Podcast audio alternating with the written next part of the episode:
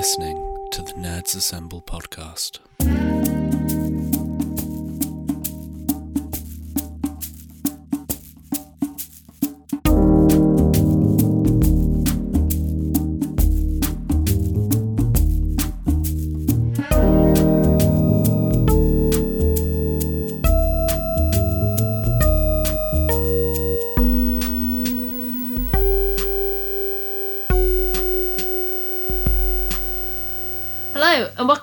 Episode 297 of the Nerds Assemble podcast. I'm Emily. I'm Paul. And I'm Paul, aka Retroid. Uh, this week, like within a few, few well, an hour, less than two hours uh, before we were due to record this episode, the government announced that, well, I say the government, the CEO technically of Channel 4 announced in an email to staff that they were going to privatise the channel or some other bullshit to that description, and the government was like, yeah, we're privatising Channel 4! So uh, we've got to talk a bit about that bullshit, um, with a side of bullshit, and maybe some other bullshit, and what we've been up to, which isn't bullshit. It's never bullshit. Well, frequently, yeah, I have my bullshit, but yeah. Generally speaking, what we've been up to is not bullshit. Yeah. Um, I think we've. I don't know if we've briefly talked about it on the show before. This whole thing kind of. It's not the first time it's reared its head. Um, there's been push back in 2016 under Cameron's government for this. There were pushes before then and shit just to privatise Channel 4. For those who aren't in the UK, Channel 4 is a publicly owned broadcaster um, that makes its income from advertising mainly. Um, uh, but it can't produce its own shows, so it commissions other companies, production companies, stuff to make its shows. Um, and it has a massive remit for doing stuff in the public interest. It's different to the BBC. I would say its programming actually tends to be more out there than the BBC, and it certainly has a news program uh, that is perhaps the most outspoken against whichever government is ever in power. Would that, would that be It, it takes no bullshit, and Channel 4 News is a, a gem. Yeah. Um, to, to such an extent that uh, certainly uh, the, the current, uh, under sort of like Boris Johnson, um, appearances by the Tory party and their politicians on Channel 4 News has become somewhat fleetingly sparse because they basically refuse to be on the show because the, they take them to task.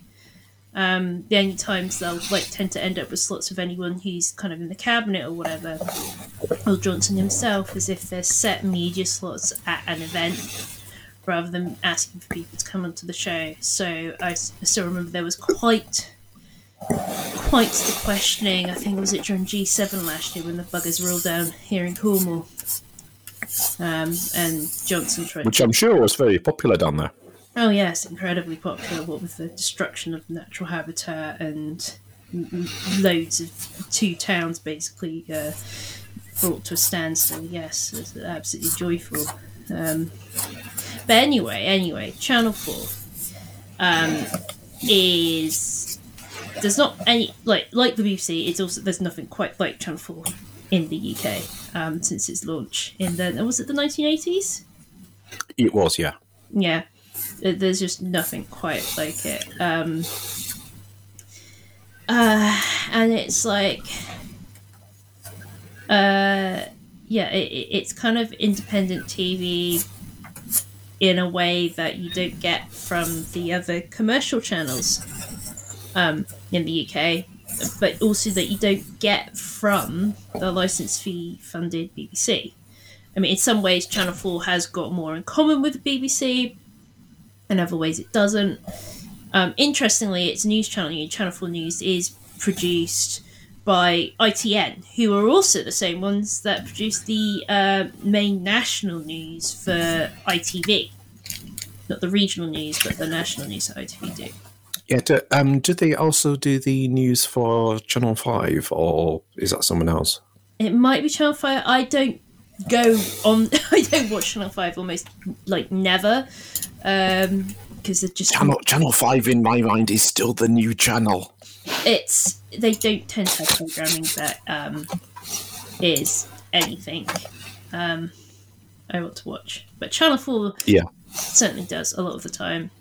Um, they were also kind of like back in the day, like the channel that, that they are perhaps more so than Sky. I think they're really the channel that introduced the UK to HBO shows because they tend Yeah, to I- in a bit more.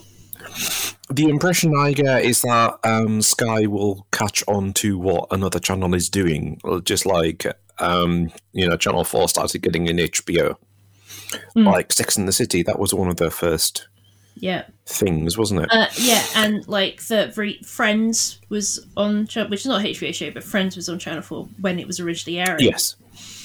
Um, Um, yeah, yeah, and uh, yeah, there, there's a few other things that have been um, you know launched on Channel Four and then um, gone on to be successful elsewhere. You know, they've been grabbed up. But yeah, Channel Four used to be a mainstay for me, but less so these days, to be honest. Um, I mean, I, I find myself hard pressed to have any real um, channel uh, loyalty, as it were. Yeah, Like, it, it's weird. Like, I'll listen to my local radio, BBC radio station to get kind of local news, watch BBC local news to get a bit more of it. And then if I want to, if I really, really want to pay attention to national, international news, I watch Channel 4 News in the evening.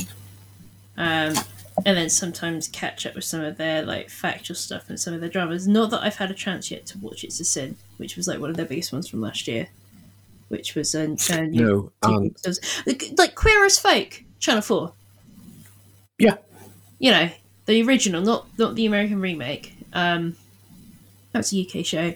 Teachers, which launched the careers of people like Andrew Lincoln, who went on to uh, play, um, Rick Grimes. Rick, yeah, Rick Grimes in The Walking Dead. Well, we won't talk about. Um, oh, was that the Christmas film? Love Actually? Yes, I think it could be.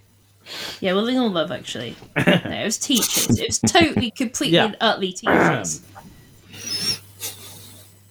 Skins.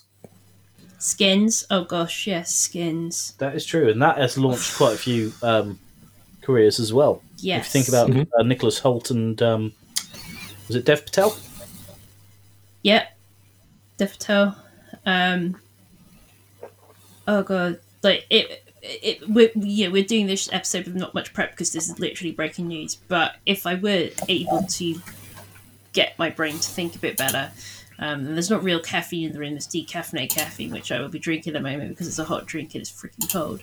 Um, but Channel 4's just channel cha- channel 4 are the ones though that kind of uh was aren't they the ones that messed up the showing angel back in the day though Yes. Yeah.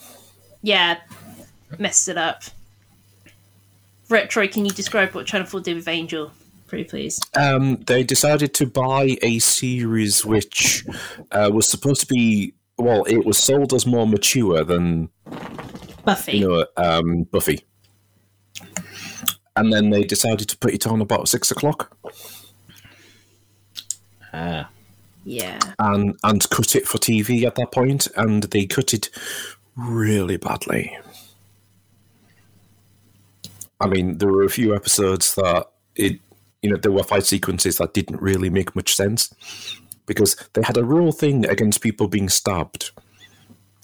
And when you're talking about, you know, staking vampires, and also most of the methods for killing supernatural beings in buffy and angel does do involve sta- i would say more stabbing yeah, supernatural. Supernatural involved far more beheading, but I, I feel like they felt they could get away with a few more things because they came on a bit longer, a bit later rather.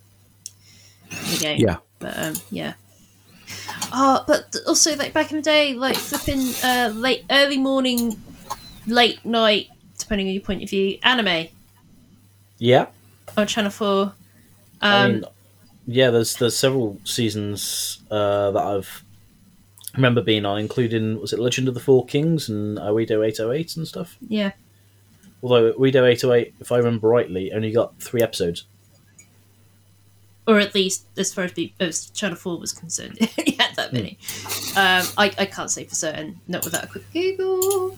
Um, but just, I mean, certainly for young years, the I mean, but when we had fewer TV channels and there wasn't things like Freeview, um, Back in the old days, it was a bit bigger staple. I mean, when they had to do children's programming, you know, Yeah. and, and so you had Saturday morning, and like Channel Four is the reason why I got into and still love Ulysses Thirty One Yes. because they were the ones showing it back in the day. Um, they used to do repeats of stuff like Trapdoor or um, what's the is it called in Herb Garden the one with all the anthropomorphized um, herbs and all that Yes. Yeah. Pa- parsley the lion Yeah. That's the one. yeah and and like Trumpton and the Clangers like they did lots of repeats back in the day that the BBC weren't quite doing but I, I, I appreciated them as a child they're also the ones that until uh, some years ago now but certainly into the 2000s they were the ones showing Sesame Street in the UK That's true. um, Yeah, that is true. and uh, they used to have did they used to have some schools programming along with BBC Two back in the day They did. Yes. Yeah. They were. They did. They had the you know the big clock. Mm, mm. And it would be, you know, countdown for schools and, you know, blah, blah, blah. Yeah. I think that was part of their public service broadcasting remit. Yeah. They they kind of got they, they obviously don't do that kind of thing anymore and haven't done for some time. Um, but then there's lots of other random bits and pieces that have been on Channel Four over the years um, across. sp- th- th- They're the home actually of the Paralympics broadcasts Yeah. for both the uh, regular sort of Paralympics and the Winter Paralympics. Um, and they're the home of like late night uh, shows, weekly shows like um, The Last Leg. Um, and I, gosh, I, I can't imagine like many private owners being happy with a show like The Last Leg. Because if you think if you think Channel Four News it regularly digs at our government. I mean, the last like does it and then kind of just twists the dagger even deeper. I, I would say what one digs and the other gives it a kicking. Yes, it, it, I mean, it, it could be kind of argued that um, that's maybe part of the reason why they want to privatise well, this is the thing, um, and so I wrote a letter back in November to my local MP saying when this news was sort of like being more widely broadcast prior to this announcement today, um, and there was a public consultation, ten week consultation going on it, which I might add overwhelmingly said, please don't fucking do this. Um, yeah, uh, I said no, this isn't okay, and she tried to make the argument of, oh, oh, well, they, they need to be able to raise capital. They can't do that with their current model, and like most people think they're doing pretty okay with their advertising model. yeah. What the? I mean, like, they have our bird books. They're, they are right there. yeah. Um, I don't know. There are some bits of it that I would prune and do a bit differently if I was, you know, the CEO of the whole damn thing. Um, but overall, like, it has programming that I'd want to come back to, and I think it has programming for quite a wide age range as well that is different to what the BBC does. Um, so it's just kind of like what? And so basically, I sent a snarky email following up to her one from November when she replied to me, being like, "Look, you guys have privatized so many things over the years, and you have you suck." I didn't use the word suck, but that my the subtext was, "You guys suck at this." And you're just going to suck again, and we're going to end up with uh, Channel 4 News owned by an a foreign owner, like other media entities in this country that are private, um, which is, you know, with the insinuation, of course, that that means that we will continue to have less impartial media available in this country, which is a real issue. We have no legal protections in the UK to ensure that news media for certain is not owned by foreign interests and that has that is genuinely having a stifling effect on democracy in this country. Just Yeah. la- lay a serious note. We are we, what- we're, what- we're nerds about everything, including how the media is running this country. we, we have opinions with a capital O mm. on these topics because we have to put up with this shit. Yeah. And you know, speaking of putting up with this shit, um, I think you know the first time that the Tories were seriously starting to bang on about privatising Channel Four was the leadership debate for the Tory party. Remember that? Uh, they they didn't like how that went. No, now, no. You see, I, I can't remember. Was it the leadership? It wasn't the leadership debate for the Tory party. It was the uh, leadership debates, as in you know, uh, leading up to the general election in 2019, wasn't it? It got messy, if I remember. But yeah, um, basically Boris Johnson um, ducked out because he is a fucking coward who hides in fridges. See, see which which side of the political divide you know I, I'm standing on. and um, they tried to get Channel Four to accept his dad taking his place. Or some such This, this, bullshit, this sounds like an episode of Arrested Development, but it's it's it's how the UK actually works. Don't And um, malfunctions? Malfunctions repeatedly. This is how the UK repeatedly malfunctions, not works. Yeah. it works. yeah, it, it, basically we, we just fuck everything up until you know everyone goes, oh yeah, okay, we're part of the empire, whatever. Have a trade deal, go away. Don't send Liz Truss again. Just let us sleep. But yeah, um, I remember them being really annoyed at all that and um, saying, you know, you know, we, we control who you know who does what you know with the you know license fee and you know broadcast licenses and all of that kind of thing and everyone was is doesn't that sound like a bit of a threat to a you know broadcaster? And they were going no no no no no no it's definitely not that. And everyone goes it bloody was wasn't it? And again it was. Yeah. It was. and And of course they, they, they gave the job to Nadine Dorries who um, couldn't organise a piss up in a brewery. Uh, probably because she wouldn't understand what a piss up was or in fact a brewery. No, she's literally there to be a puppet at this point. Uh, a say yes puppet. yeah I mean, isn't that pretty much why um, uh, Boris Johnson doesn't actually like sacking anyone, despite the fact that you know people fuck up quite regularly? Yes, it's because his entire cabinet is yes, yes people who are idiots. Um, I say idiots, idiots to um, evil bastards. I mean, No, yeah, it's going to say in their in their defence, Emily. I have to say that you know his entire cabinet is are either idiots or complete sociopathic assholes.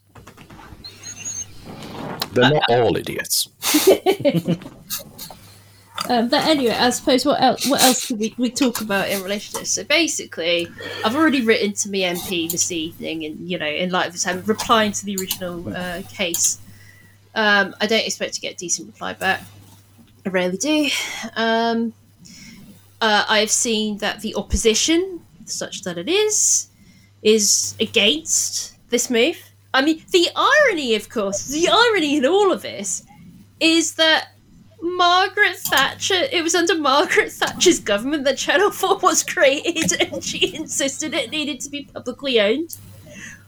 Yeah, There is the mightiest of ironies. Uh, like, you know, out sort of Thatcheriting, Reaganing, you know, Thatcher. But the current yeah. It's it's just have, having lived through you know through the eighties.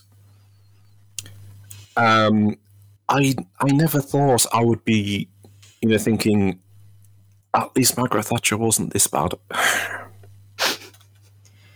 yeah. Have you have you seen Nadine Dorries's uh, tweets on this as part of the announcement?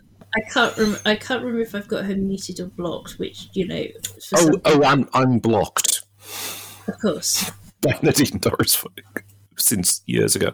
But um, yeah, it's it's just you know just this first tweet here where it's it's just that there's a lot to unpack in the the fuck are you talking about, Nadine?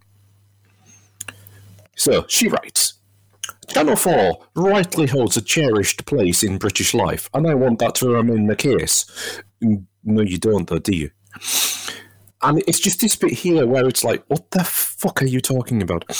I have come to the conclusion that government ownership is holding Channel 4 back from competing against streaming giants like Netflix and Amazon.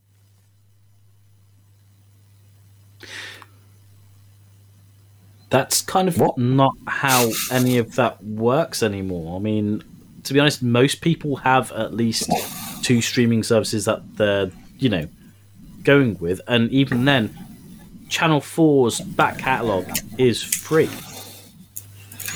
Yeah.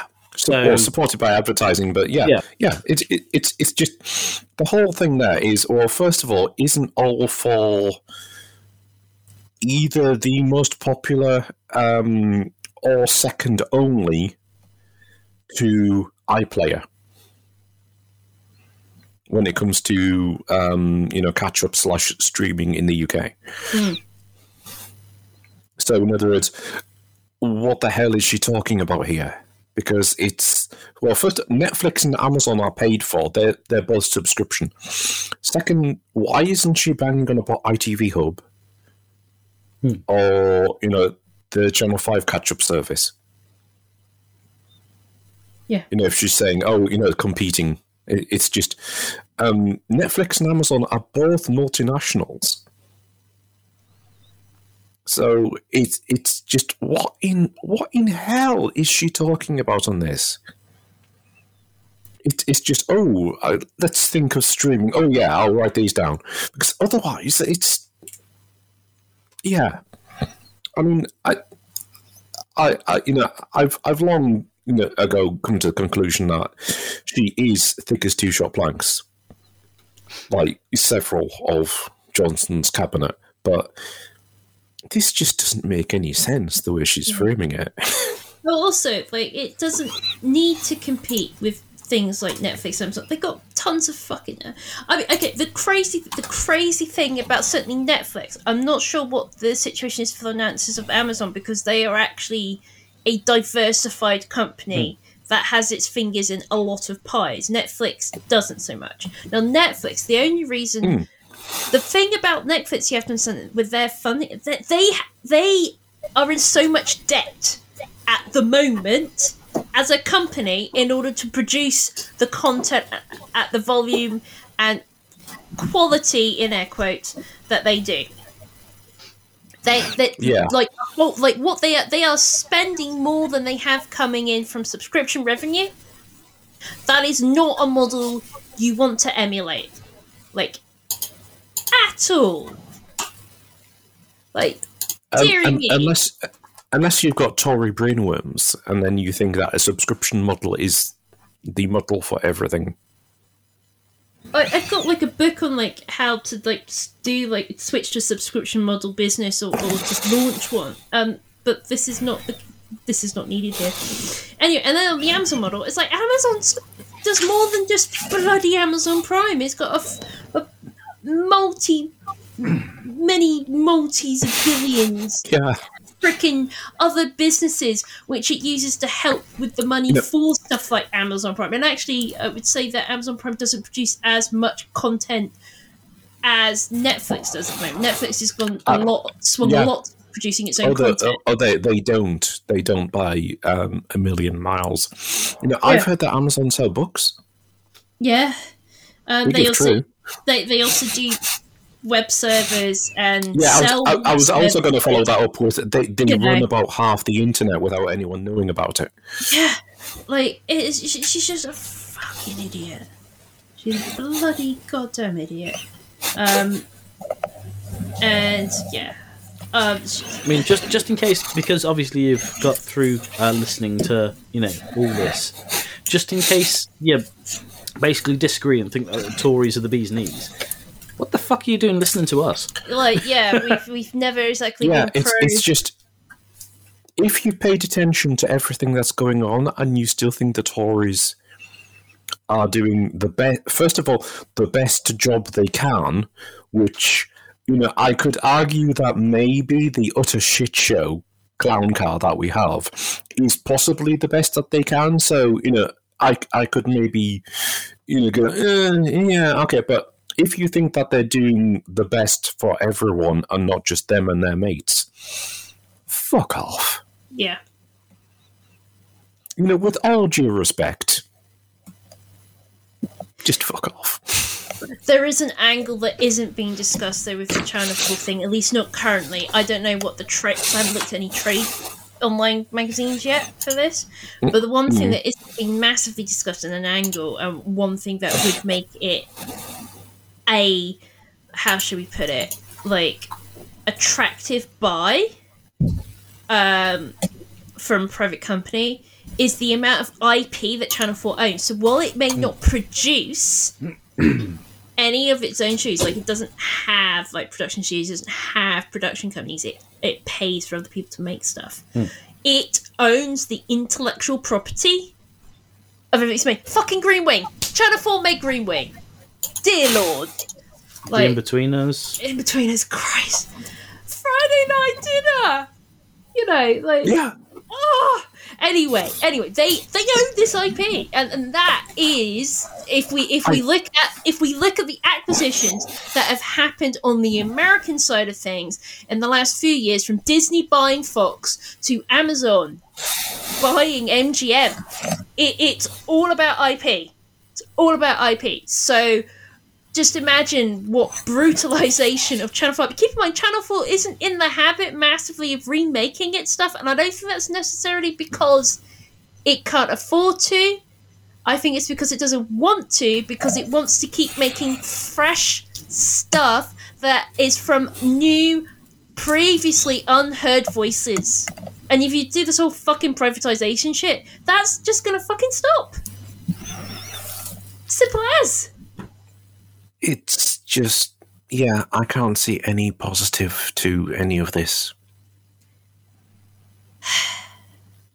So what have we all been up to aside from dealing with the ongoing shit show of uh, the world's events? Um, well, I've, uh, yeah, I've been participating in existential horror. What about you? also, with a side of that, yes. Um, let me think. What else? Um, unfortunately, I had to mute certain terms on Twitter in the past day because of the amount of horrific content that was ending up in my feed from certain people I follow who I don't want to unfollow. But at the same time, it was just yeah, Horrific content sorry. about contemporary events in Ukraine. Um, yeah, it's just kind of like I know this stuff Yeah, is kind I've, of I've, going I've on. seen worse, yeah, worse things that have um, crossed my general timeline, and it's like, I know these things are happening. I don't need to share.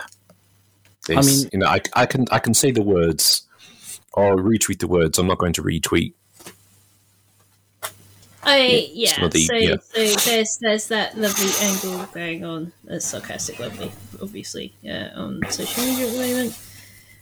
Um, I don't think any of that imagery technically. I mean, considering the hassle that um, not safe for work like fan artists get into and stuff Hmm. at times, like I, I don't think um, any of that imagery is, is technically in line with uh, Twitter's terms of service. Um, you know, and it also breaks stuff to do with obviously like pretty much I think all uh, news reporting guidelines. Um. So yeah. But anyway, aside from all of that, aside from all of that, uh, whilst we descend further into dystopia, um, what's been happening? What's been happening? Oh, uh, you know what? What? What other bit of geek news? What? What the hell's up with PlayStation Plus and and, and the PlayStation Now thing? Because I kind of missed that announcement. Oh Jesus! Uh, There was like a bubble of shitter over that announcement last week, and then it just kind of stopped. And I was There- very there- confused and didn't get a chance to read anything before it just the conversation had moved on. it's it's just there was a hell of a lot of noise about oh oh oh Sony are going to be doing their Game Pass version, aren't they? Whoa whoa whoa! Let's see what happens. And then there was just a squeaky fart noise, and most of the internet just went Ugh, and went elsewhere. That was my impression. So, I was, so- I was kind of curious to see what you know what you two had you know had seen of it. You know what you two had heard, but It was it- literally it- so fast. I literally the only thing that I've heard is that um, was it Sony um, uh, PlayStation Plus is no longer doing their year's membership or something. You say that I got mine Alright. got mine got renewed automatically oh, last week. All right. Um, I forgot it was coming up and it renewed, so it's like, oh, okay. Well, first of all, we can all agree that the um, the games that uh, you know PlayStation Plus has, you know that they, you know they offer two full. Is it still two full full price games per month? Mm,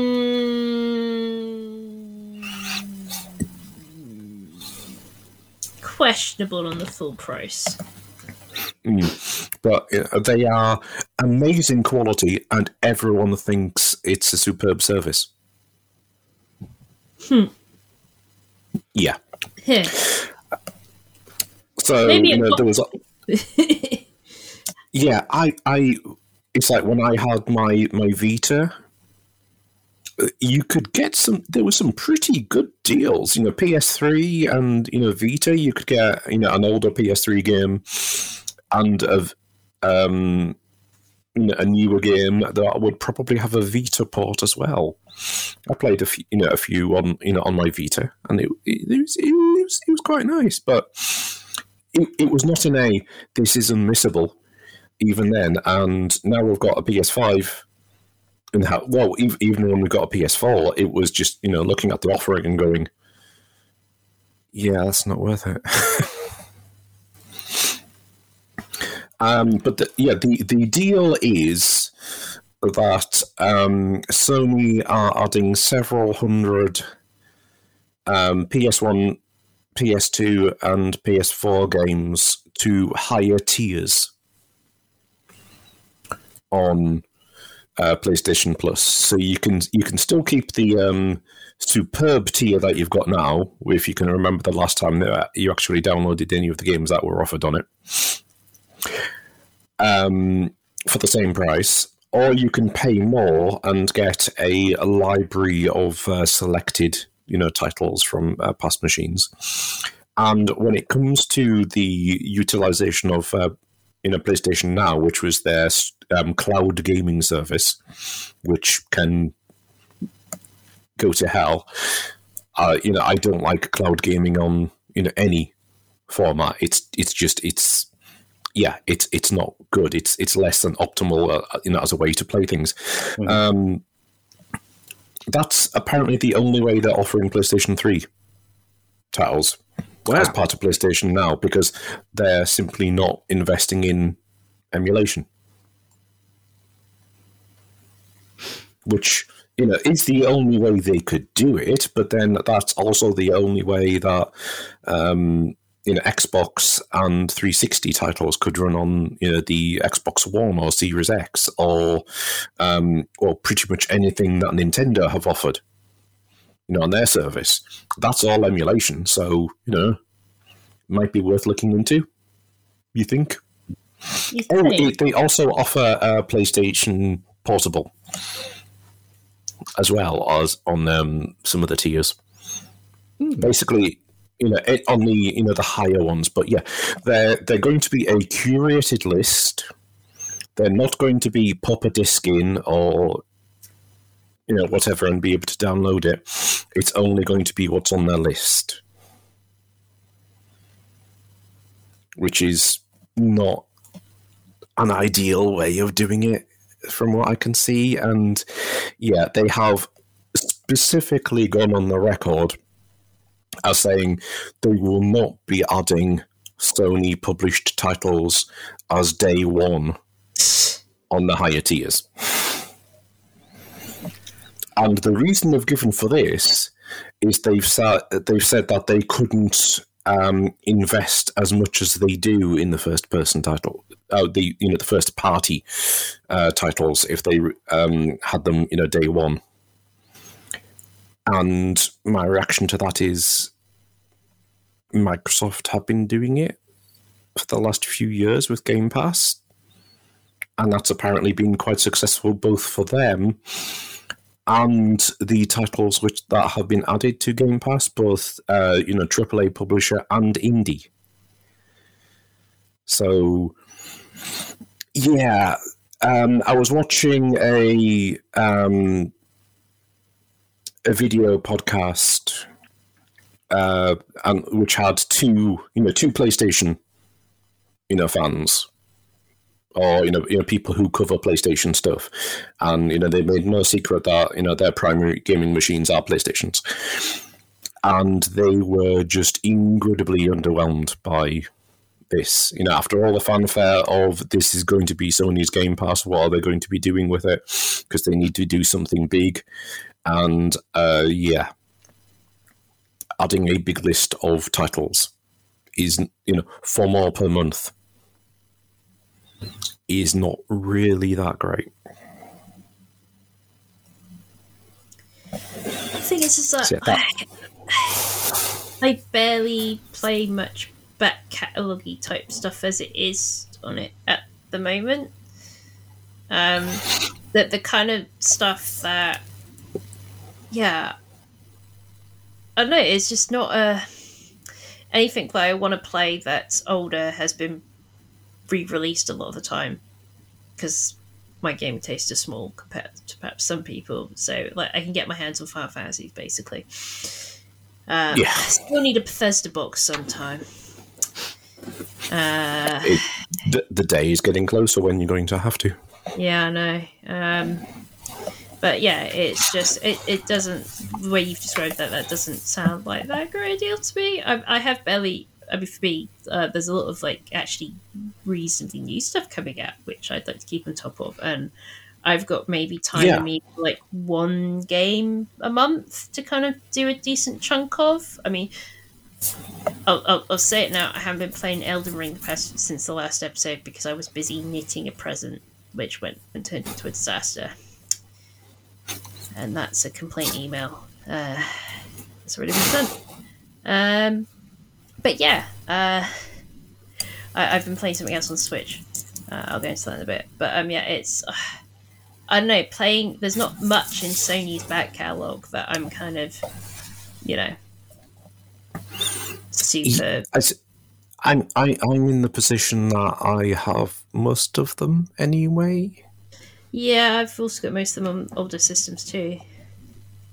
And I'm I'm also in the position that I've got most of the Xbox and 360 titles that I would want to play it anyway, as as well as you know, like GameCube and Wii. I have those, so you know.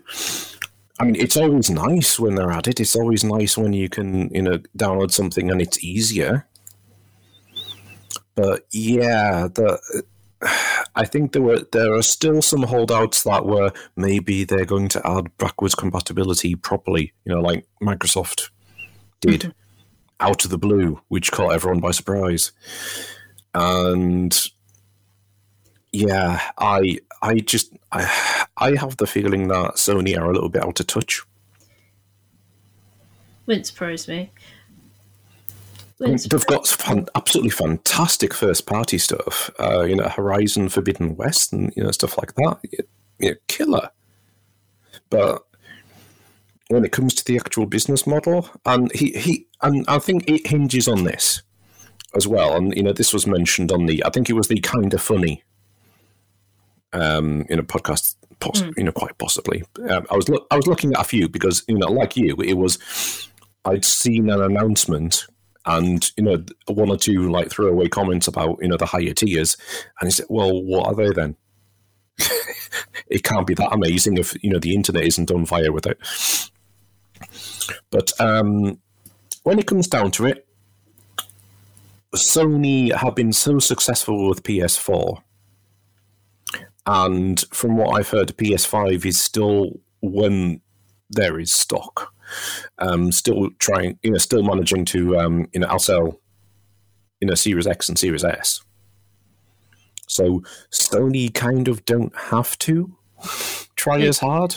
Yeah, that is it's it's it's like it, it's like they can't have to put any effort in at all. Yeah, I mean it's it's it's it's exactly the same situation that you know when Microsoft were you know so dominant with the 360, they they stopped bothering, and then Sony could just you know run in with those little videos of you know here is how you share games on PS4, and it's just you know one of them handing uh, you know the other one a disc, and that's it. You know Microsoft's absolutely fucked the launch of the Xbox One. There's absolutely no, you know, discussion on that. It's, it's just it was it was disastrous in so many ways. So you know, Sony are still doing really well. They don't really have to do a Game Pass, but I think they have to be seen to do something to offer. So they, you know, they've got the you know PlayStation Plus, and they managed to. Um, you know justify that existence by you know bundling in the games and yeah i think they think well we you know we need to be seen to be doing a version so here it is and yeah it's, it's just you know we, we took one look at it i was you know i was watching some videos about it and it was that's it okay not bothering But yeah, okay. So what have people been up to now that we've managed to change the tone slightly? uh, uh, can I can I go first? Yeah Preface. So so I, I went to cinema twice since the last episode, and each time I went to see the Batman. did you like it then Yes, I liked Batman. I liked Batman so much that I bought some Funko Pops, and and and then I and then I might have bought some doubles of some of those Funko Pops so that I can have them uh, in uh, the office uh, at work at the physical office at my actual workplace work because uh, yeah, wanted wanted some desk ornaments. It's, it's also really, as I was explaining to some co-workers, also really expensive um, and risky to have Hannibal pops uh, on my desk because they're kind Oh. of rare and worth a lot of money these days. So, ah, What did did they not sell? how do you mean? Well, as in, you know, were they not like, you know, were they one of those things that were, you know, we will produce this to the orders that we get, and then, you know, they didn't get many orders, and then people were, oh, hang on, what's this thing that I'm binge watching? It's quite good, isn't it? I wonder if there's any And they, they had several like ones that were like um, SDCC, like exclusives. Oh, yeah. yeah, that'll do it. Um, so yeah, but anyway, so the Batman is. Uh, I'm just going to ignore that the Dark Knight Rises exists. Um, if I was going to rank some Batman films, the Batman is there fighting with the Dark Knight for me, followed by uh, Batman Begins, Joker. I know. I'm, I'm being mean by putting Joker in there, but uh, it exists. Um, the I can't rate the uh, Schumacher nor the uh, uh, what's his face Who did the eighties ones. Tim Burton. Yeah, Burton films. Can't. I, I, I, I can, and they're not highly. yeah. Especially the Schumacher, uh, the, yeah, Schumacher ones were just I mean, I've, technically, I've, I've told. So I've, I've, I've told the story before about I was doing um, sort of you know reader reviews in Comics International around about the time that um, I think he was Batman and Robin, Judge Dredd, the Stallone version, and Oh, Tank. Girl all came out, Oh boy. and yeah, holy shit, that Batman was bad. Was it Batman and Robin or Batman? For, I I was- don't, I don't know, but which- if I- if whichever it was, it, If I was going to rate those films, it'd be Tank Girl, then Judge Dredd, then Batman and Robin. You see, that's what. The, yeah, ex- exactly. Tank Girl was the best of them. Judge Dredd was. I'm glad that I'm glad that Karl Urban finally made a Judge, Judge Dredd film. That was good. Yeah. Um, and yeah, the Batman film was. Oh god, how how do you make something so expensive look so cheap? yeah. Paul, you were going to say something. Yeah, if you're going to include uh, Joker on that list, Yeah. do you include uh, Harley Quinn and the Birds of Prey? Oh. Yeah, then it starts to get interesting. So Harley Quinn Birds of Prey is then like immediately kind of drawing level with Joker. It all gets a bit complicated. Uh, The DC movies start getting interesting if you ignore like the recent ones. Let's say recent ones. If you ignore Justice League and Aquaman and Batman v Superman.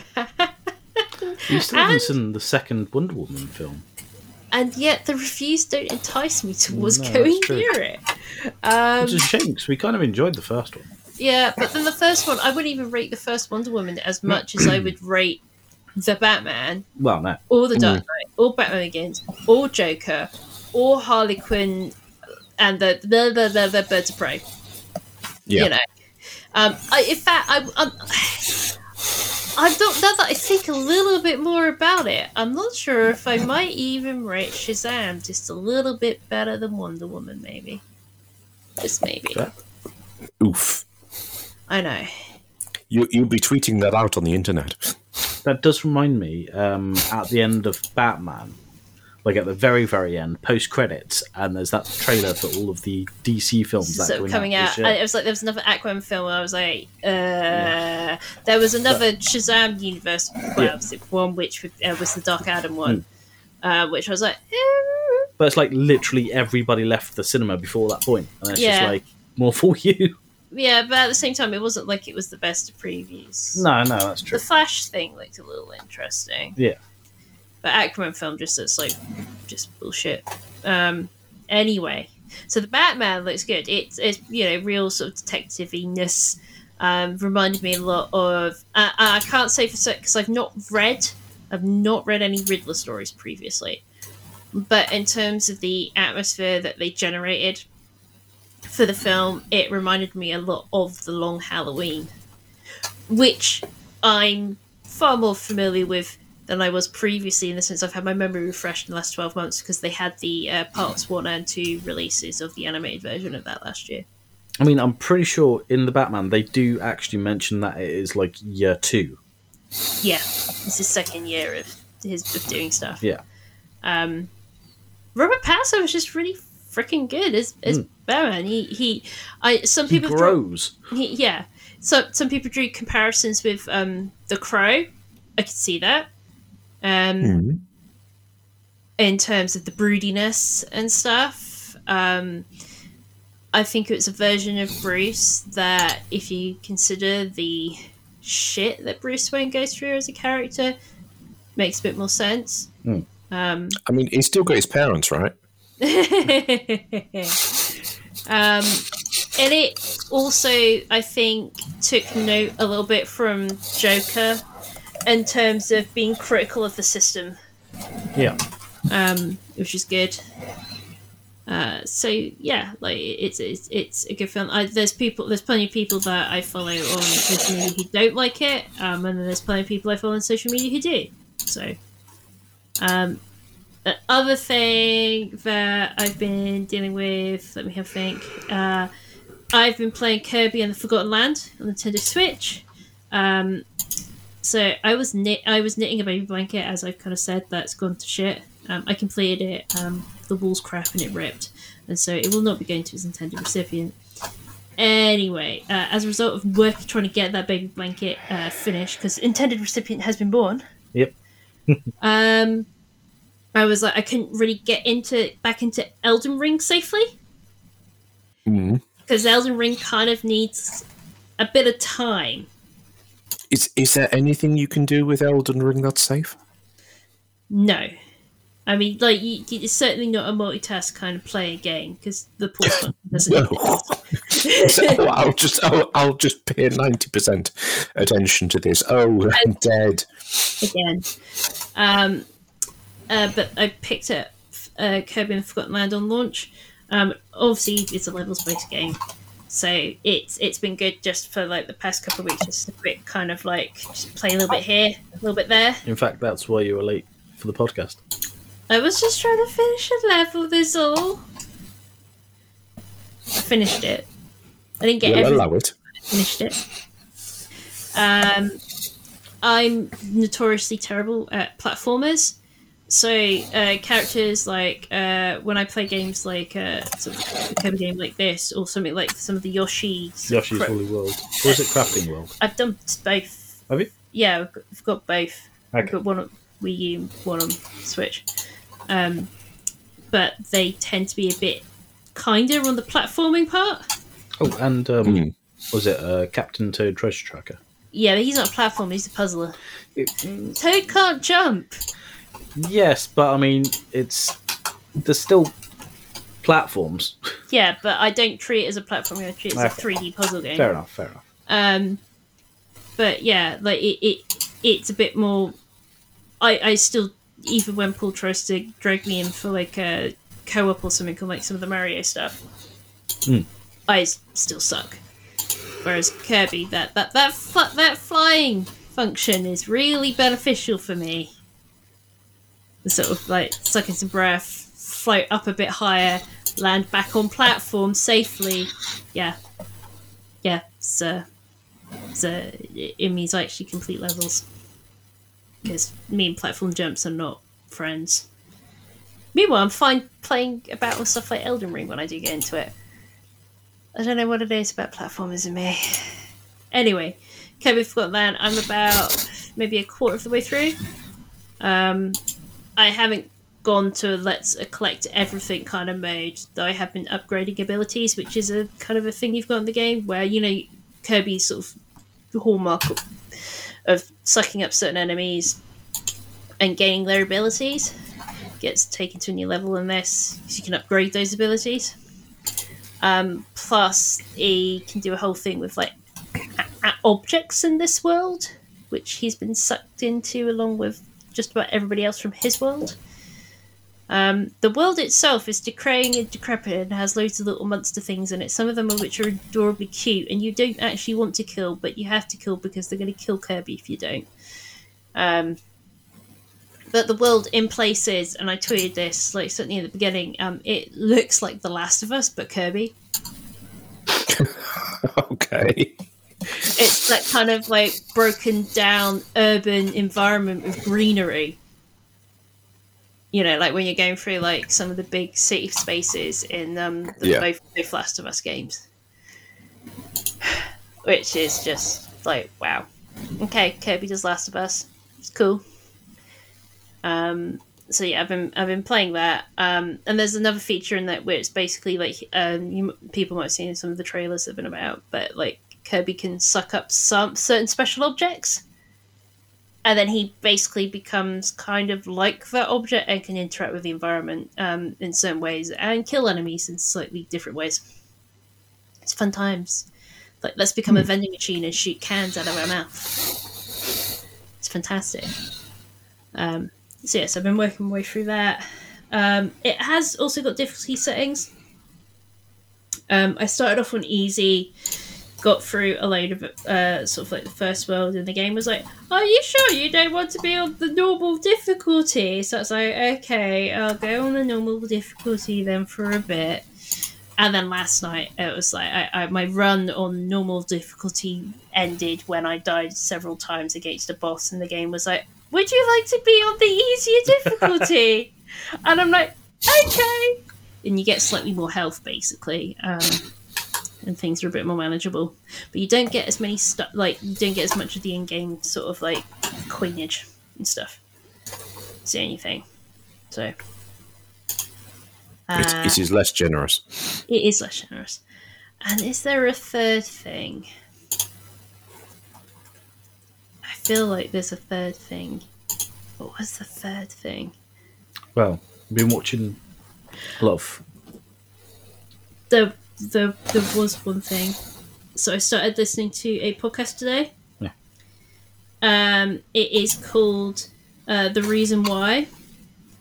Um, it is a podcast that um, by a guy called uh, Sabers Carey. Um, it's about uh, Cornwall, and um, yeah, it's really interesting listening to it. It's kind of like a it's like a I think the, the final episode of the series is coming out. Or this, I don't know if he's if he's only made making one season of it or not, but the final episode of this season is coming out. I think he said on the eighth of April something, and it's about like social issues, historical issues, cultural issues, stuff leading to Cornwall being in the situation it is now, like especially like do around housing and tourism. Um, and it's really interesting factual listen. Um, lots of interesting interviews um, and discussion with people from in and outside of the county. People who've moved down here, people who have second homes, and stuff like that. Um, it's really interesting uh, listening to it as somebody who's from the county and just internally going, yep, to pretty much all of it. So, you know, it's, a, it's an interesting lesson. Um, it's certainly very different to something like one of Rick Stein's fucking shows about Cornwall, of which there is commentary in the podcast about. So, yeah, he, he couldn't get an interview with Rick Stein. He was too busy writing his next recipe book, according to his marketing executive, when uh, Samus was uh, seeing if he could get an interview. Did he Yeah. talk to Gordon Ramsay? Uh, no, but but but Gordon did get a mention. Um, so yeah, I was like, I was like thinking to myself, yeah, bloody likely on the uh, too busy writing his fucking recipe book. Anyway, so the reason why we're for listen, um, if you ever wanted to understand uh, things about contemporary Cornwall, I suppose.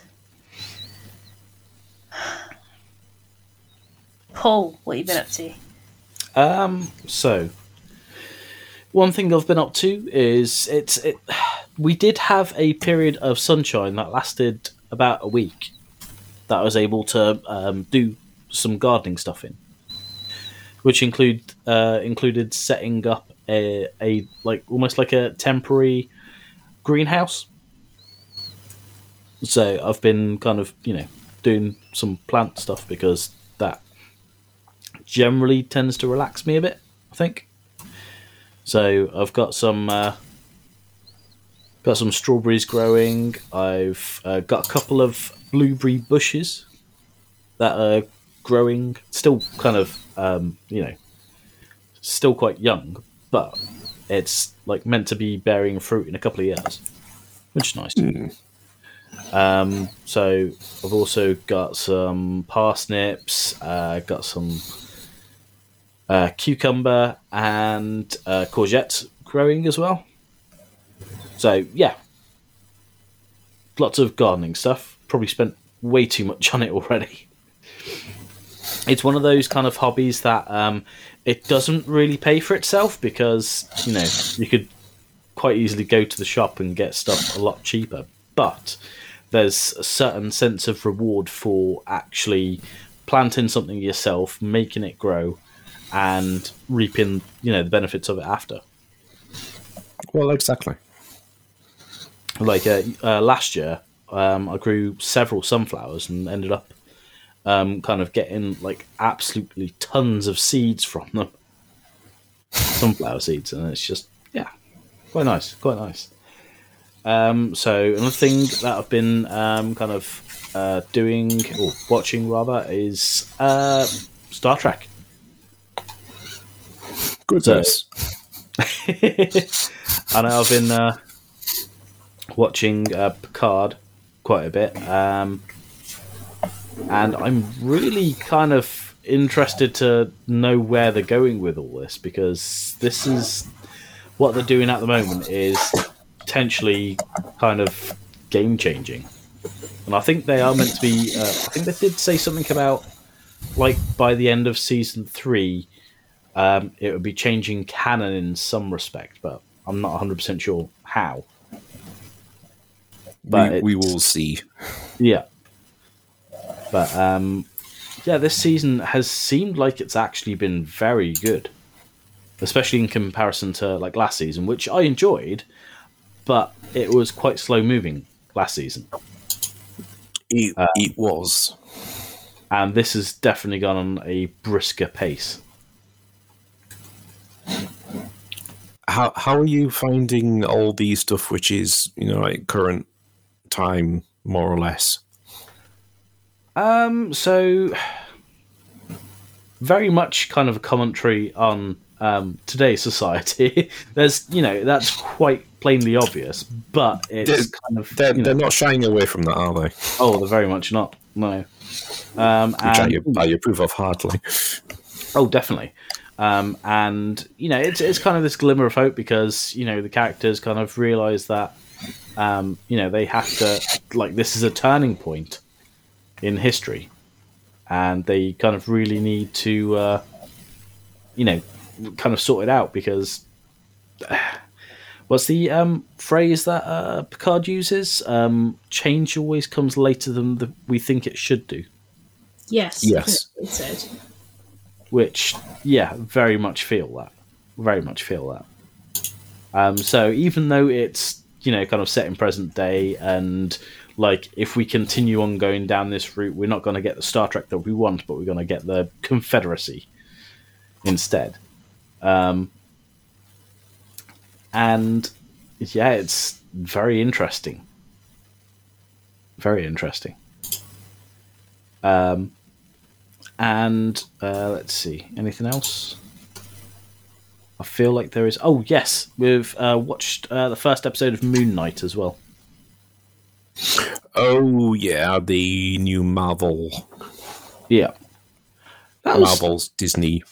mm, that that was quite interesting. It's uh, as far as I can tell, it doesn't really join up to the greater cinematic universe all that much. There's not like uh, references here and there for the Avengers or for you know Spider Man or anything like that.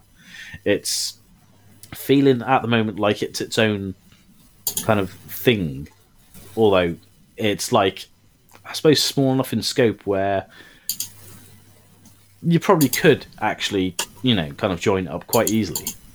Yeah, I mean, when I was watching it, I was like, um, "Wait, isn't the museum that um, uh, thing he works at?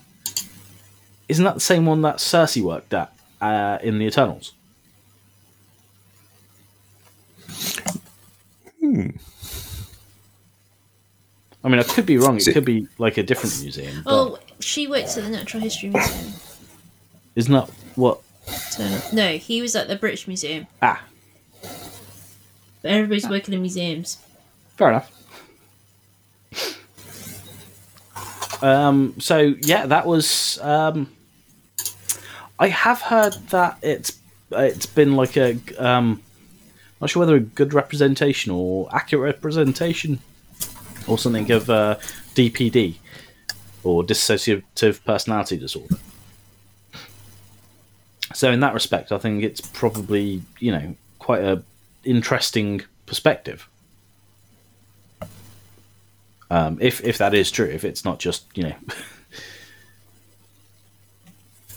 I I have been trying to not pay any attention wha- about it whatsoever fair enough. because I'm I'm waiting for there to be enough episodes. to binge, yeah, that's Yeah. understandable. Um, and also Walking Dead because that's kind of um, approaching its end. I'm not sure how many episodes we've got left to go, but it's a bit um, crappy that they've already kind of announced like a spin-off where like Negan and you know Maggie basically go to New York, and it's just like so. Is it well? Thanks. Yeah, so you're basically saying that they survive, right? Okay, thanks. I mean, it's a bit of a bit of an odd couple type uh, situation, but you know, it, yeah, it could be interesting.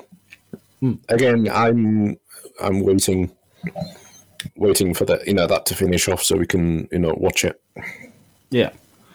And I know they're doing like a, a Tales of um, Walking Dead I think they've pretty much like announced that um, Alpha is in that as well. Yeah, aren't- aren't there something like about three spin-offs that they're talking about? Yeah, it's it's mind-boggling. So obviously they've got um, Fear the Walking Dead, which is still going.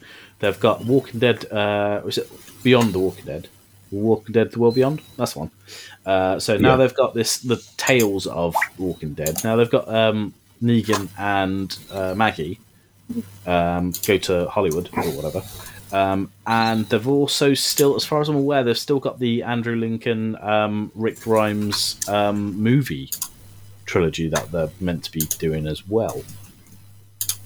So they're, they're definitely putting a lot of eggs in one basket. But I mean, I know it's it's probably a good thing because one of the good great things about Walking Dead is that it kind of has a lot of p- very personal stories and the kind of stories that you can kind of do over and over and over again. You know, which is you know quite good. Um, but yeah, I'm, I'm not sure how long it's going to take before it kind of gets saturated. Oh, and not to mention, was it the um, the spin off with Daryl and Carol as well? Yeah, which is frankly one that we've been waiting on for years. Hmm. Because it, it's like those two work so well together. Yeah. I mean, considering in the original source material, Carol is long dead. She died in the prison, and Daryl never existed in the first place. Yeah. Yeah, it's it's. I, I I kind of like the way that they've kind of gone away from the comics so much, um, because it means that even if you have read the comics, you only get a general sense of idea of where the story is going. Like with uh, Ezekiel, his head was meant to be on uh, the pike, or one of the pikes that Alpha, uh, you know, um, kind of uh, did with uh, Yeah. at the end of was it season eight? Was it or yeah, before the Whisper- Whisperer War? Uh, mm, yeah, that sounds about right. Because I think they introduced them in nine. Something like that. Yeah, it's it's something like that. It's it's it's a series that I think I'm going to have to go back and rewatch, Yes. Yeah. Yeah. and then in, you know enjoy it all, and also just they're going, oh bloody hell, I forgot they existed. Yeah. Or, Yeah, or I really miss, I, I, you know, I really miss them. I thought, you know, I wish they were in more. and just kind of seeing how the character de- characters develop over time as well. I mean, when we first encountered, um, was it the preacher, um, Gabriel, um, Yeah. and he was so incredibly distrustful of Rick's group, and like now he's kind of become such an integral part of it. Yeah, he he did not uh, come off that well in his introduction, did he? Well, same with Eugene, and Eugene saved their asses a couple of times now. yes. So yeah, yeah, I think I'm definitely going to have to. Uh, you know, once this is finished, it's like, yeah, there we go. I think I will embark on a big rewatch. Anyway, um, what have you been up to? Well, I have been doing things with stuff.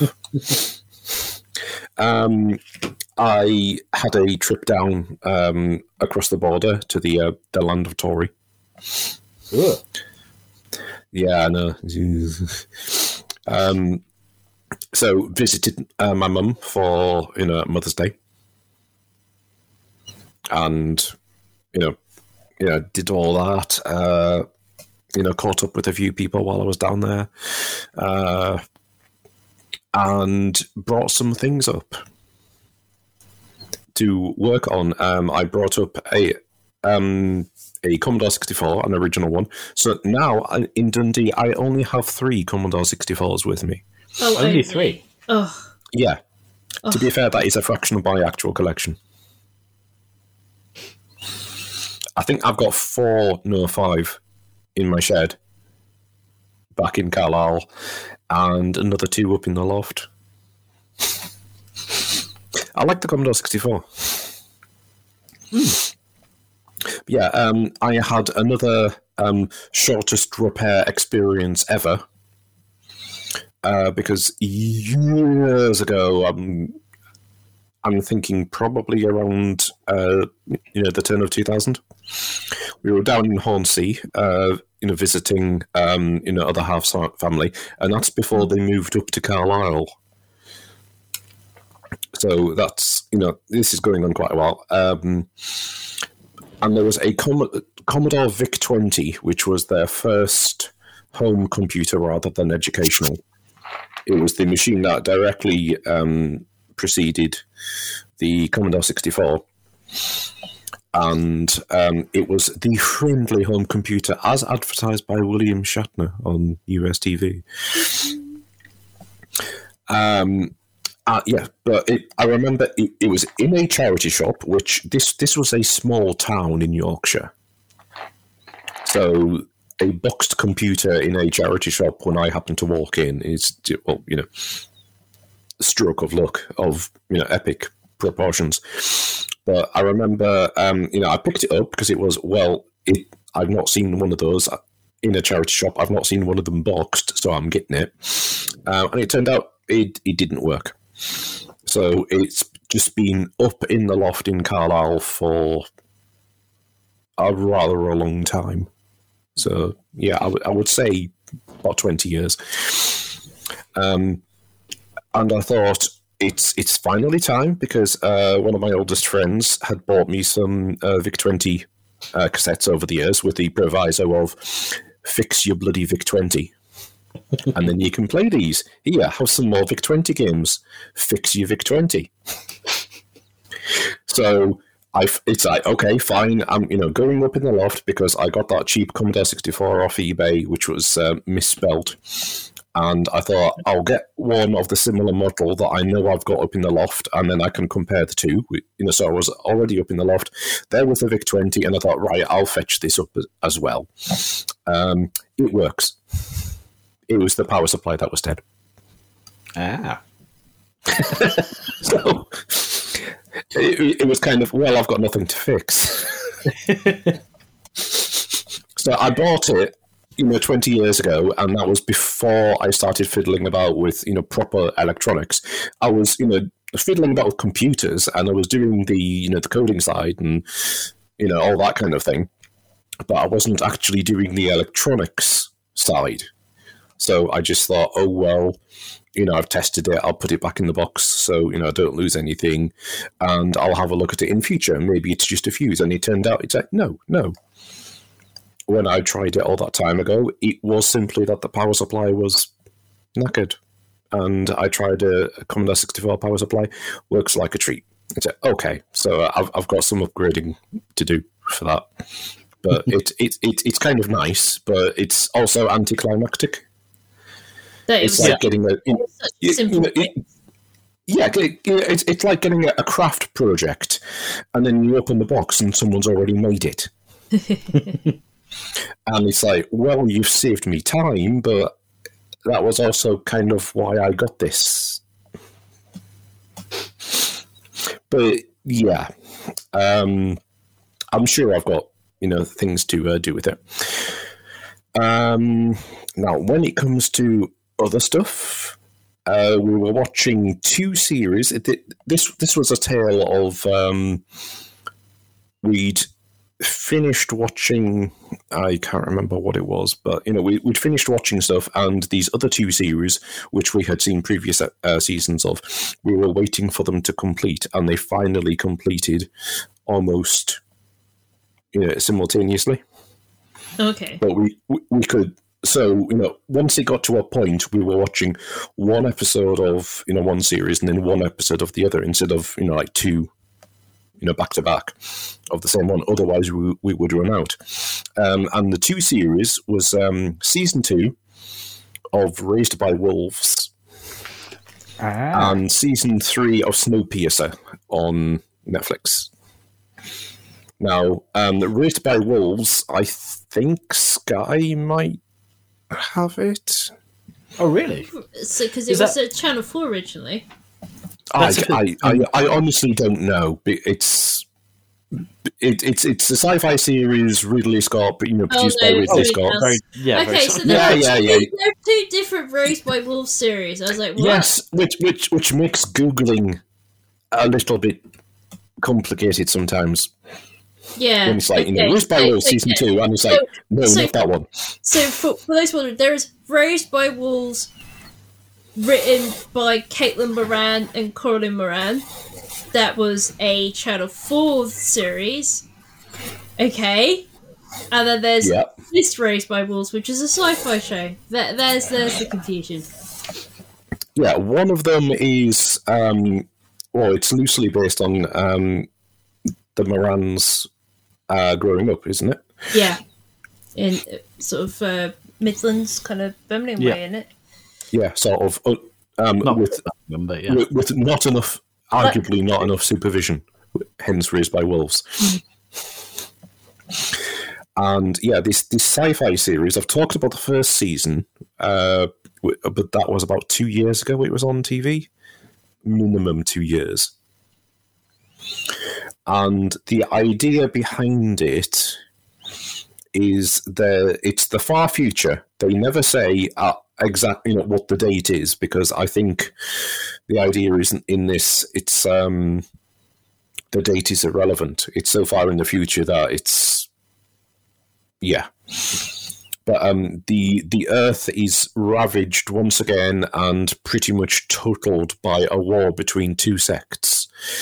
Um, one an ultra religious um, sun worshipping sect, and the other are the atheists, who are you know entirely science, um, entirely you know they are, um, well they're not so much atheist as they are anti-theist. So you, you've got the situation. They're both terrible because the religious sect is you know fundamentalist and the atheists are authoritarian. And into this situation as part of a just try to get the hell out of this and do you know and do some good um, a an atheist scientist uh, captures basically a murder bot called a, a necromancer and reprograms her so she can um, gestate or feed or support uh, human embryos and then also reprograms a service bot um, who he calls father and you know calls her mother and gives them the role of seeding uh, Kepler 22b. So they are they are sent there. Um, most of the um, the children die, which confuses the hell out of you know the androids because um, you know they you know so far as they're concerned, um, they're doing all the jobs right. Um, and it, it's further complicated when their arrival after a few years on Kepler 22b, um, they are joined by a a religious um, sect colony ship. So it all gets a little bit complicated, and the um, the mother um, has to use her necromancy um, skills, where she she turns entirely bronze and does the sort of Jesus T pose, and flies and can obliterate whole armies if necessary. She, you know, because she was one of the ultimate weapons of the religious sect.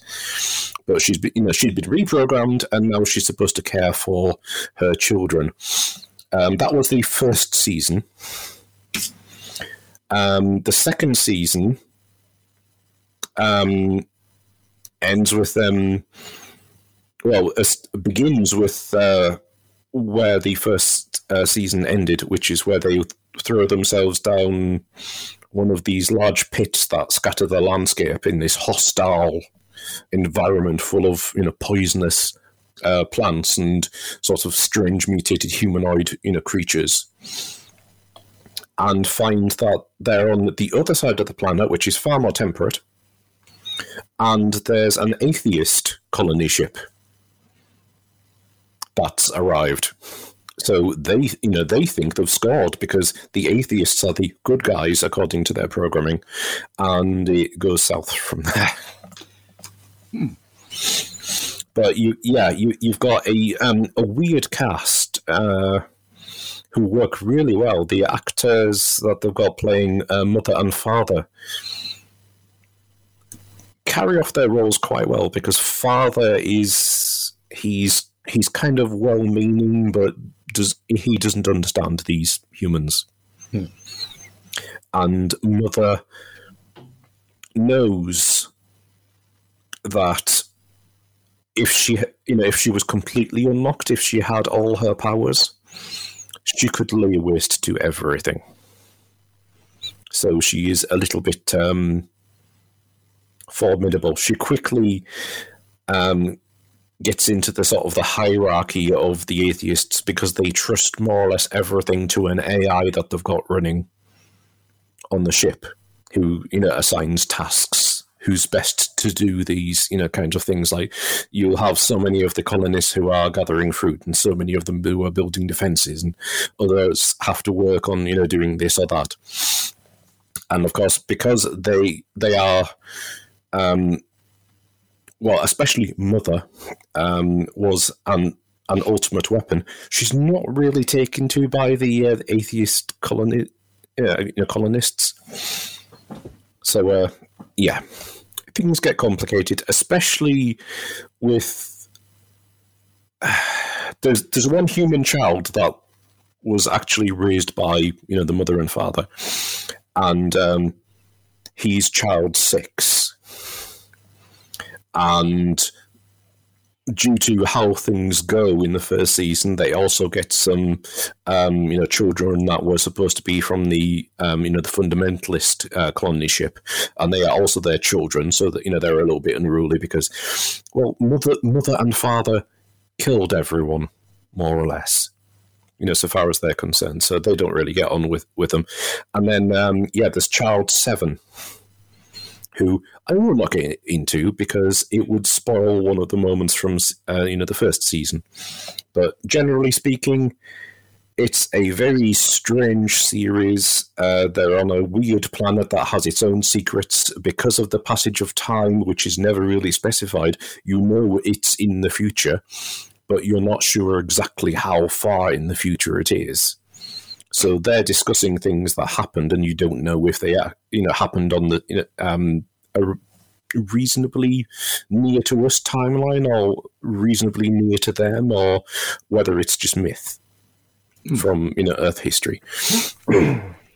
and yeah, the, there's weird shit that goes on, and it has a flying snake.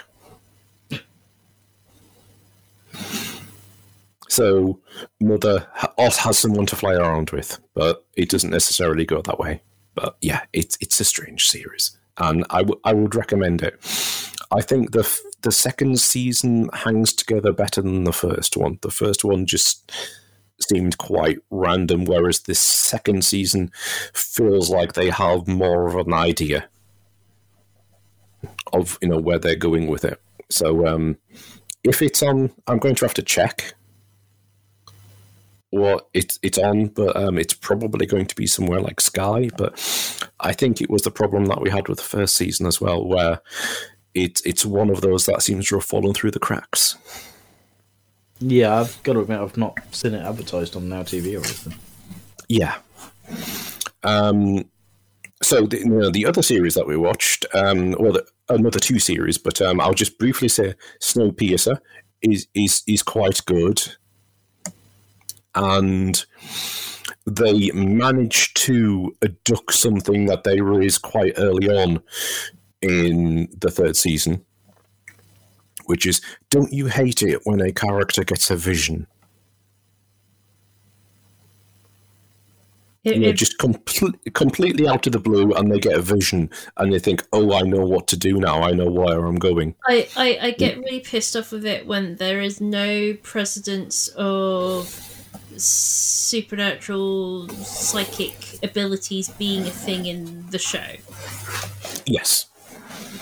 Uh, because I was side eyeing um, season three for about half of its run when they did that because um, Layton, the main uh, character, has a vision of a tree. But there is an explanation for that and consequences. It looks like Snowpiercer's on Netflix. It is Snowpiercer series on Netflix. Okay. So, with, you know, with the great thing about that is, of course, um, you can you can binge it, which is what we did with the first two seasons, and then of course season three was just just coming. So it was oh bollocks, we're gonna we're gonna have to wait now. But Now, like no, I'm pretty sure that Chris Evans is in either the TV series or the, the film, so that it's separate, isn't it? Yeah. he, yeah, he was in the film, and the, the the film goes in different places.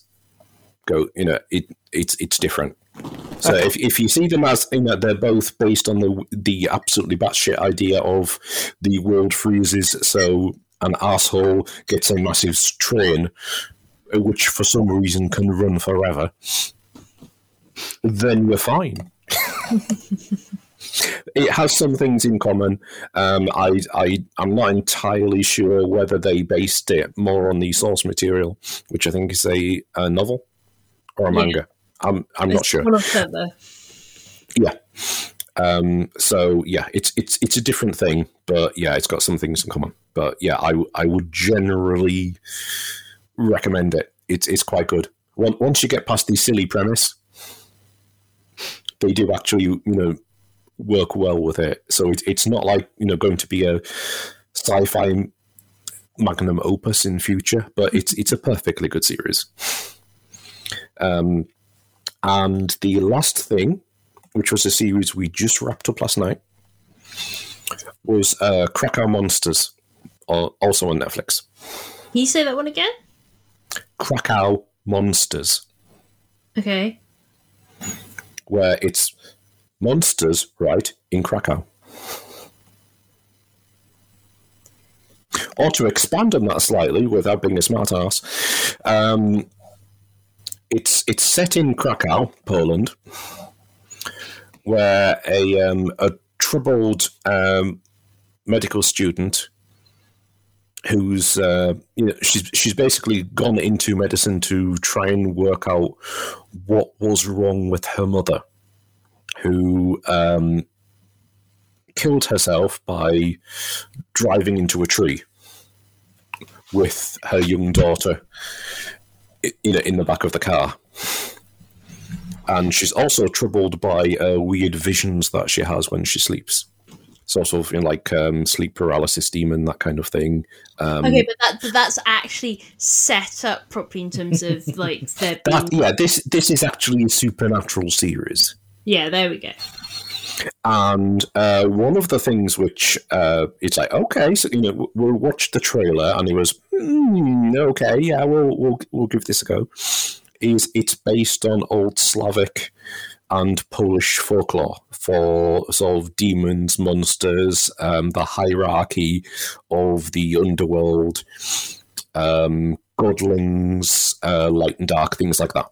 Mm-mm. So yeah, um, it's whether she's mad, and it, you know, well the the hint is in the title of the series. She's not, but it's um, what abilities she has and um, the abilities of the people that she's introduced to. And it's it's it's quite a good little series. I do not want to um, spoil it, but uh, yeah, she gets answers about herself, her mother, and there's also something much, much worse than sleep paralysis demons that's trying to make its way. Fun times. Yeah. Um, I, I so I would I would recommend it with because have you watched a series called Supernatural? Oh, I can't really say. I know. Um, I think it might be up your street. Okay. Um. So it's obviously Polish series. So is it in Polish? It is in Polish. You can watch it dubbed if there's something wrong with you. I mean, I can't nip and watch it. subtitled. Yeah, but I I, I can't. I, we, we watched it subtitled, so I cannot say if the dub is any good.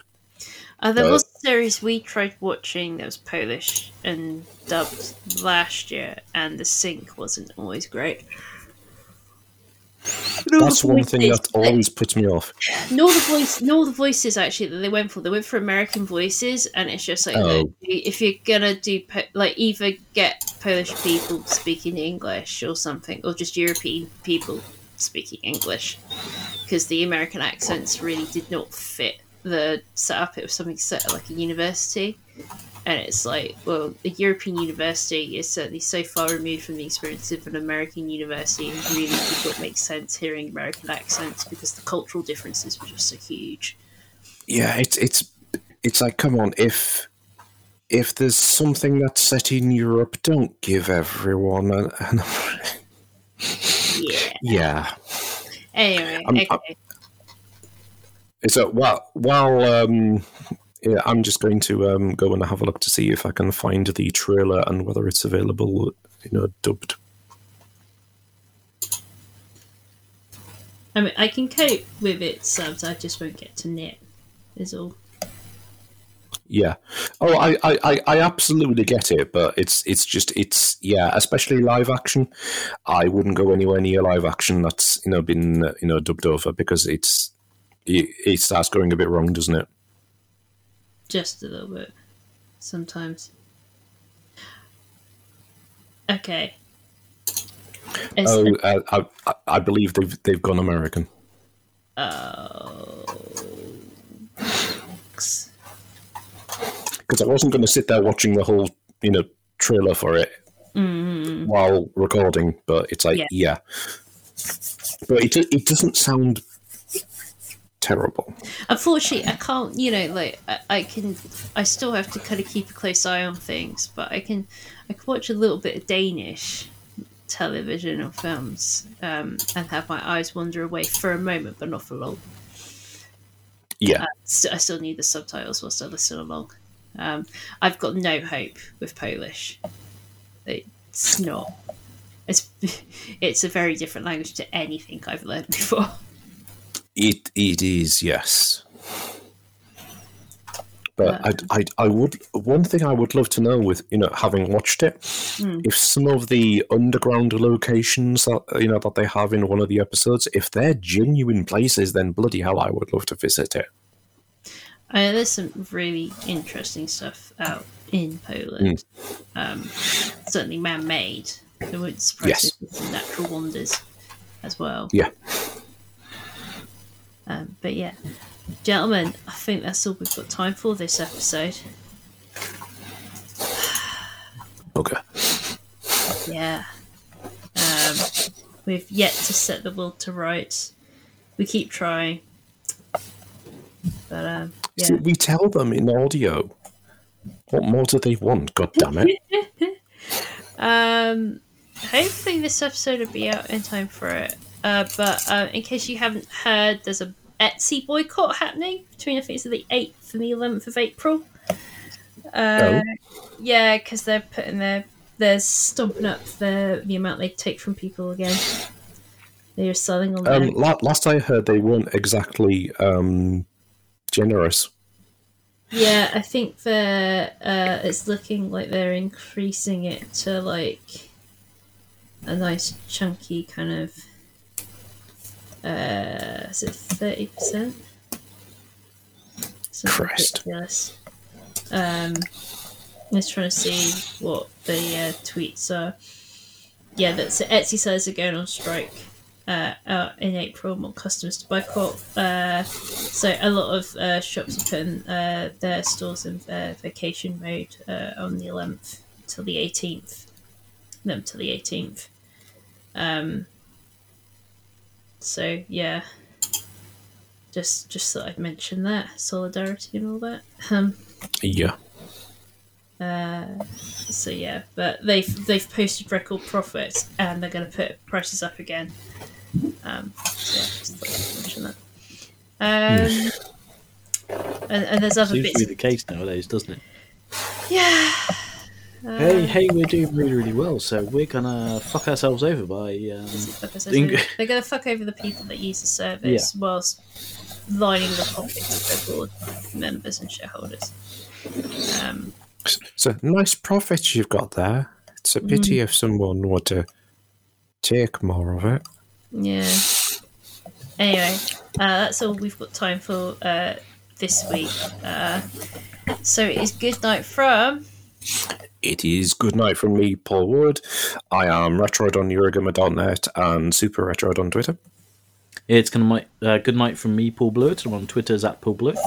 It's good night from me, Emily King. I'm on Twitter at emkingma. You can find notes for this episode over at www.nerdsassemble.co.uk. We're on Twitter and Instagram at Nerds Podcast. We're on Facebook as Nerds Assemble Podcast. If you didn't realise already, episodes are available on a range of listening platforms. Um, uh, and yeah, that's all we've got time for this week. Uh, so, uh, good night. Good night. Good night. I'm Batman.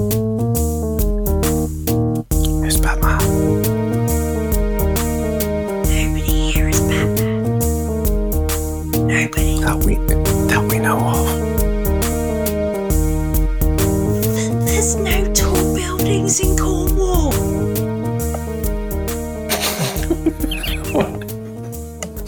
I know. I think there's some flats here and there, like uh, in St Austell. There's, There's, sh- there's short buildings on tall hills. there's nothing that a grappling gun is going to make much of. Truro. Cathedral. Yeah, and then it'll just crumble to frickin' dust because it's fucking sandstone. That's right, because I've got the money to rebuild it. because you Bruce. No.